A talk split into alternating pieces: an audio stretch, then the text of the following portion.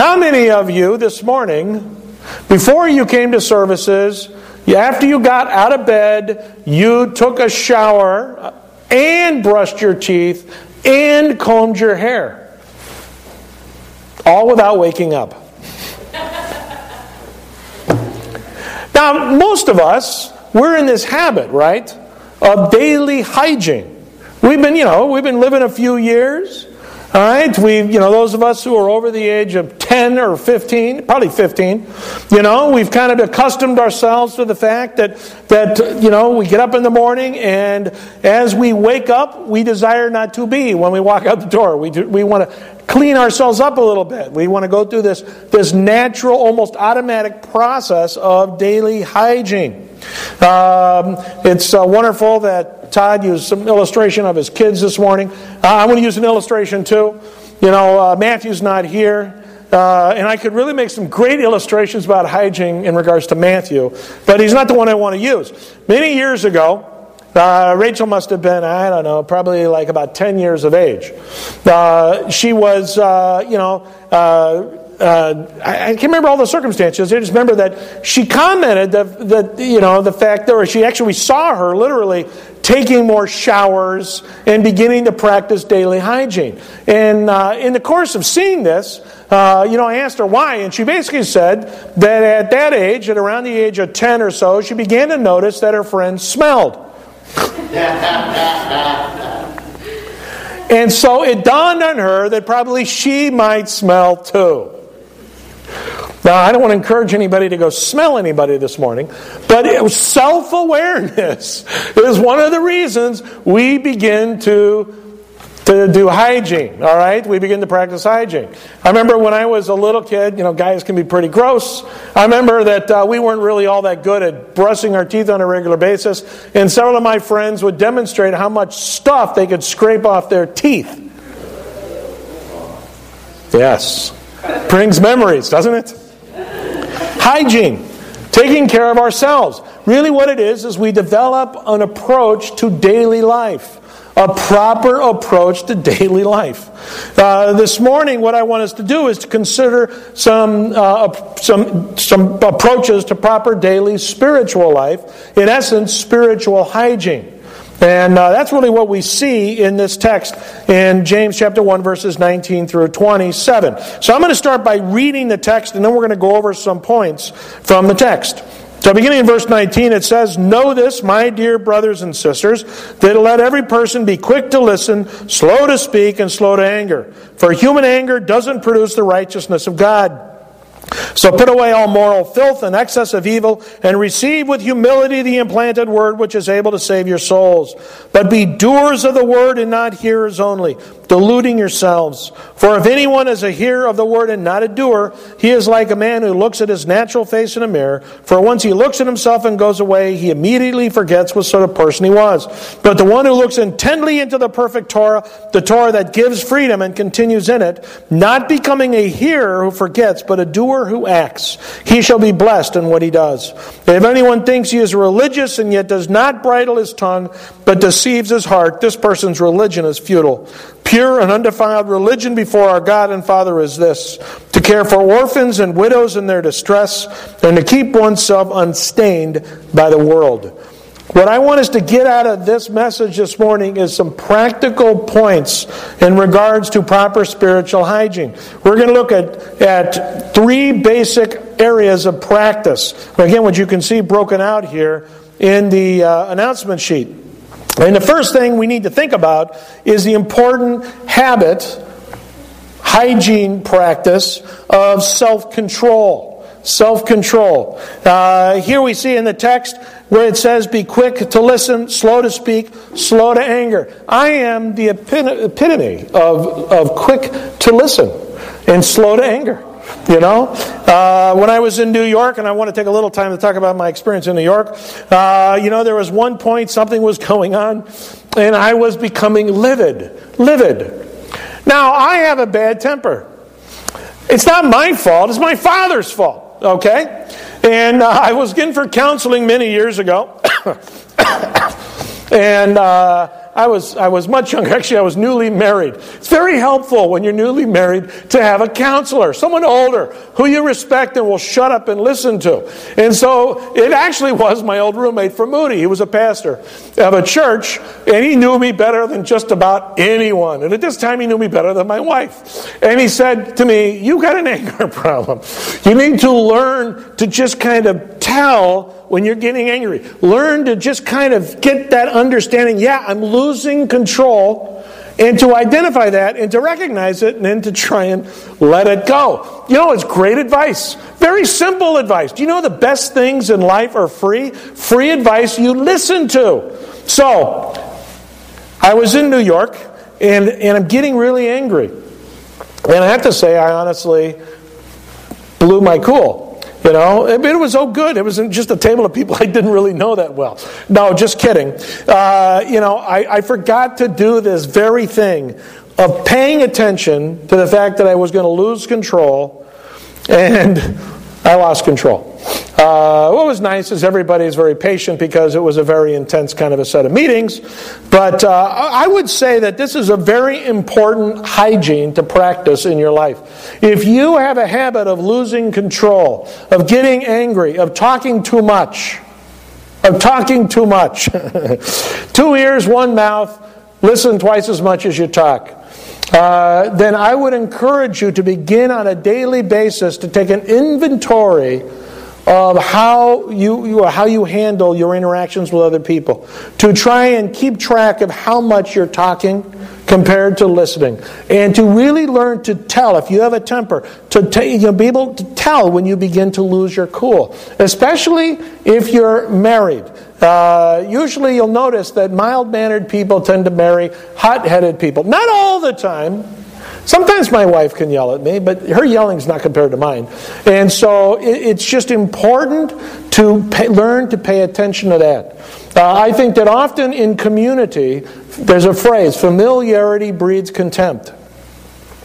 And so if we in community can practice this habit of identifying when we are beginning to lose control, it's helpful. And that if we're really the community we need to be, not only do we need to identify it for ourselves personally, but we need to be sure that we're willing to say to that friend, that other fellow in the community, "Hey, listen, I noticed that you've been talking nonstop for 35 minutes without breathing.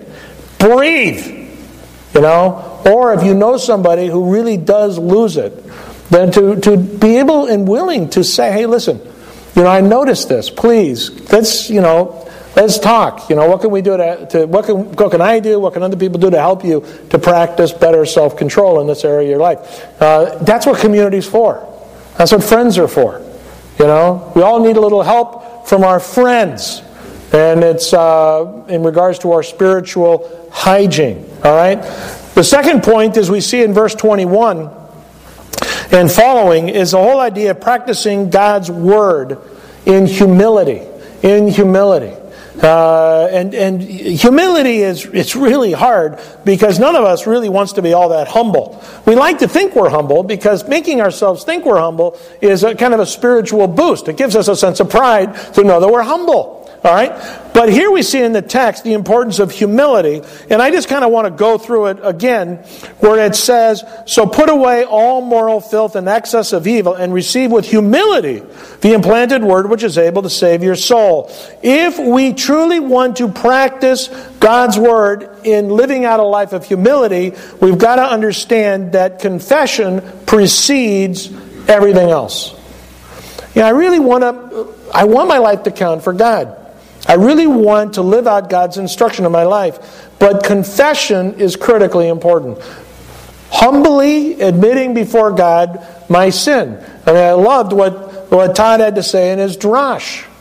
You know, it's so easy, the older we are as followers of Messiah Yeshua, to kind of look at our sin and kind of brush it off. You know, I remember when I was a brand new believer, I had a big long list of things that I was constantly confessing before God. You know,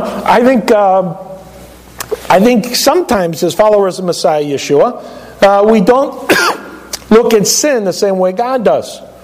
In the New Covenant text, you know, if you murdered somebody, that you didn't commit adultery, you still broke the law. And Yeshua says, if you murder somebody, you could be saying something bad about them.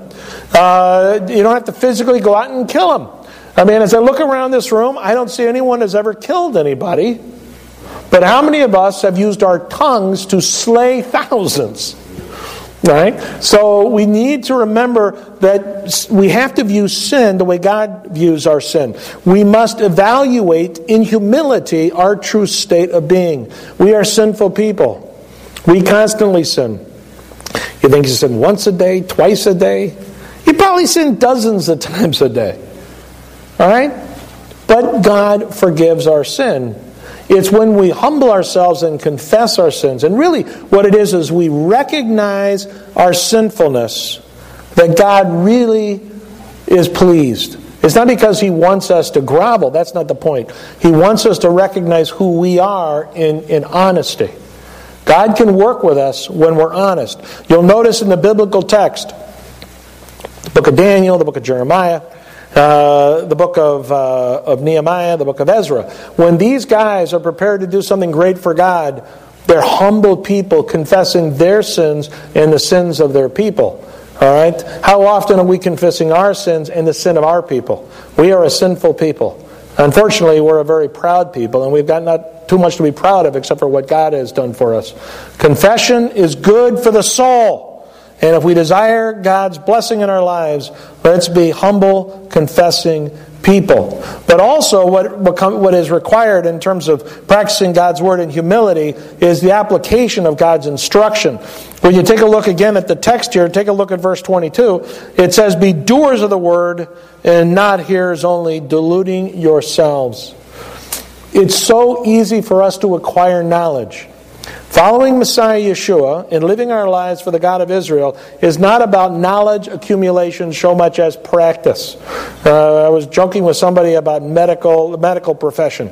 They are called practitioners.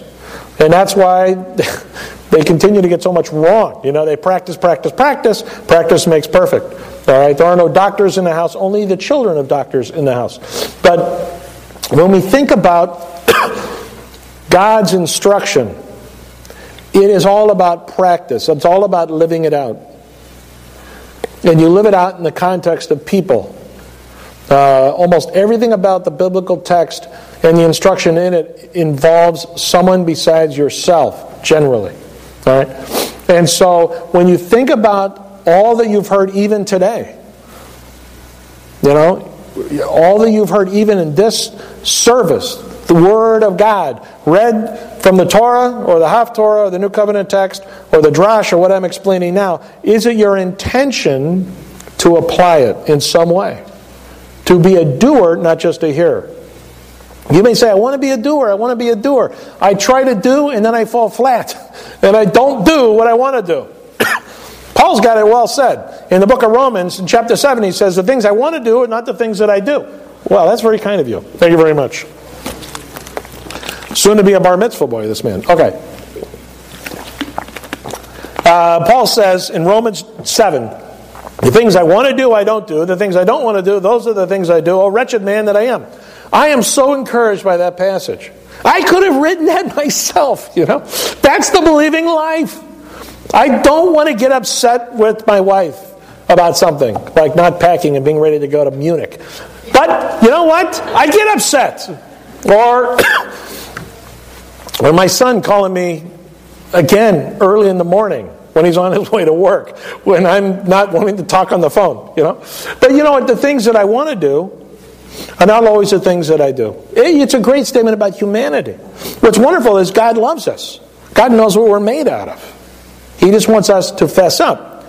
But there is a motivational reality. Do you desire to do the instruction that God has given us? Are you open to adjusting and changing your life to be more in sync with what it is that God says we should be doing? That's what's extremely important. That's where people fall apart. It takes faith to believe that doing what God says is best. But I think sometimes we don't demonstrate the faith we need to. We kind of understand that following God's instructions will bring God's blessing. But generally, the instant gratification of just doing what we want to do is what we desire. We have to have faith, real faith, that doing what God says will bring real blessing, long-term blessing, and peace and joy and real life into our lives. It's a mindset thing. And then the last part of this, practicing God's word in humility, we have to understand that it's important from time to time to do a real serious inventory of our spiritual progress. Where it says in verse 23, if anyone is a hearer of the word and not a doer, in verse 23, he is like a man who looks at his natural face in a mirror. For once he looked at himself and goes away, he immediately forgets what sort of person he was. But the one who looks intently into the perfect Torah, the Torah that gives freedom and continues in it, not becoming a hearer who forgets, but a doer who acts, he shall be blessed in what he does. It's a great text. I mean, I remember when Matt was growing up, a mirror was useless for him. Useless. Don't take it personally, but I'm sure all you guys were like this. I was like this. What's a mirror? I'm 10 years of age. You know what? I think I combed my hair sometimes when I was a kid. I think I see it with a lot of parents that are fathers who are very proactive with their sons. You know, their sons tend to just get buzz cuts for the first dozen years of their lives because what are you going to do with the hair? Not much. I remember when Abe was a kid, And so it's just this reality that when we're young, many of us, we're preoccupied with much more important things, like playing Army. And sports, football, things that really matter when you're 10, 11, 12 years of age. But as you get older, you learn to value the mirror. You learn to value what it does. It gives you a reflection of who you are. Spiritually speaking, we need reflection. We need an opportunity to pause and see who we truly are and to gauge progress. We don't want to be the same today spiritually as we were a year ago. There should be progressive development. Progressive development. And the mirror gives us that opportunity. So if you think about it, it's a reflection. Being able to gauge, analyze, to consider. We need to honestly evaluate our spiritual state from time to time. And one way of really critically analyzing ourselves, going back to the issue of doing, are we gaining victory over difficulties in our lives, or areas of sinfulness, stresses? Are we more committed to reading God's instruction? I think that it's a great point. I always say read the text, have a habit of reading the text. But it is true that sometimes in reading the text it becomes a habit like brushing our teeth, where we just do it and don't think about it. So not only do we need to have the spiritual habits of reading the Scriptures and being in community and using our spiritual gifts for the benefit of others and sharing our faith about who Yeshua is with other people, but we need to make sure that it doesn't become a rote habit, but that it becomes an active habit. That's part of that reflection. Where we're analyzing. Wow, how am I actually sitting and reading? How am I actually contemplating God's instruction? What is my communication like with the people around me that are not believers in Yeshua? Am I intentionally speaking forth God's truth to the people that are around me? We've got to take advantage of a spiritual mirror so that we can see how we're doing. Honestly, analyzing ourselves. Making sure that we are growing ever more into the image of our Messiah, Yeshua. Now, the last thing I want to point out is this last section in chapter 1, verse 26 and 27. It's such a Jewish book, the book of Yaakov, James. In Acts chapter 15, I think it was Acts chapter 15, right? There's this discussion of Paul and their efforts among the nations, and James and Peter and their efforts among really in Israel is really what the Jewish community. And the one thing they talk about is the importance of ministering to the poor. All right? And here we have at the end of this book the same challenge, or at the end of this chapter. If anyone thinks he is religious and yet does not bridle his tongue but deceives his heart, this person's religious is futile. Pure and undefiled religion before our God and Father is this, to care for orphans and widows in their distress and to keep oneself unstained by the world. Here, the issue is practicing God's word. Practicing God's word leads to action. And action has to do with two aspects of our lives. One's a public action. It's what people see and hear. If you are desiring to live out God's word, if you are practicing what God's instructions say, and you're being critically analytical, you're allowing your life to be, you're allowing yourself to analyze how you're reflecting yourself, people will notice it. People are going to notice it. When he talks about here the importance of bridling your tongue, that's the whole horse with the bit in its mouth thing. You're controlling what you're saying. You're making sure that there's nothing coming out of your mouth that's inhibiting your testimony. That's a very public thing. When I got all ticked off in Manhattan a couple of days ago, it was embarrassing. I'm ashamed of myself. It was political. But it was stupid. And I shouldn't have said anything. All right? I didn't bridle my tongue. And I admit it. Because I reflected. I saw myself in the mirror, and by golly, I didn't like what I said. All right? Are you willing to be like that? Are you willing to do that? Is your desire to be relevant in testimony as a religious person so that you can change the way you come across to other people publicly? The other is private actions. Now it talks here about pure and undefiled religions, caring about orphans and widows. You know what's interesting about this? I think that there is a contrast between public and private. I think that most people who are working with orphans and widows go unnoticed. I mean, in religious work, generally they go unnoticed. Now Mother Teresa got noticed. Why? Because it became a huge work. You know how many people are helping helpless widows and children around the world? A lot of people. And they go unnoticed and unappreciated. But that's just the way it is. Because working with kids is unappreciated. Just ask most mothers. In fact, in ministry, the most unappreciated work that goes on in ministry across the board is any work with children. I don't know why, but it's just the reality of it. But the point I want to make here is this, is that if we are living out God's instructions, it's going to lead us to actions that are mostly going to be unseen by other people. The only one who's going to notice is God. And fundamentally, that's all that matters. We stand before God. God is the one who looks at our lives and analyzes our lives. And that's all that really should matter, right? Hopefully this morning it is our desire to live out God's instructions because we want to better control ourselves. We want our lives to be more in tune with God's own expectations for us. Hopefully we're confessing our sin, living lives of humility, because hopefully what we desire to do is to act, to serve God before others, whether privately or publicly, because when everything is said and done, that's all that matters. My challenge for you this morning is two things. One, I encourage you, if you're not really doing it, to study God's Word in a serious way. Reading the biblical text every day is a great habit. But if that's all you do, it's not enough.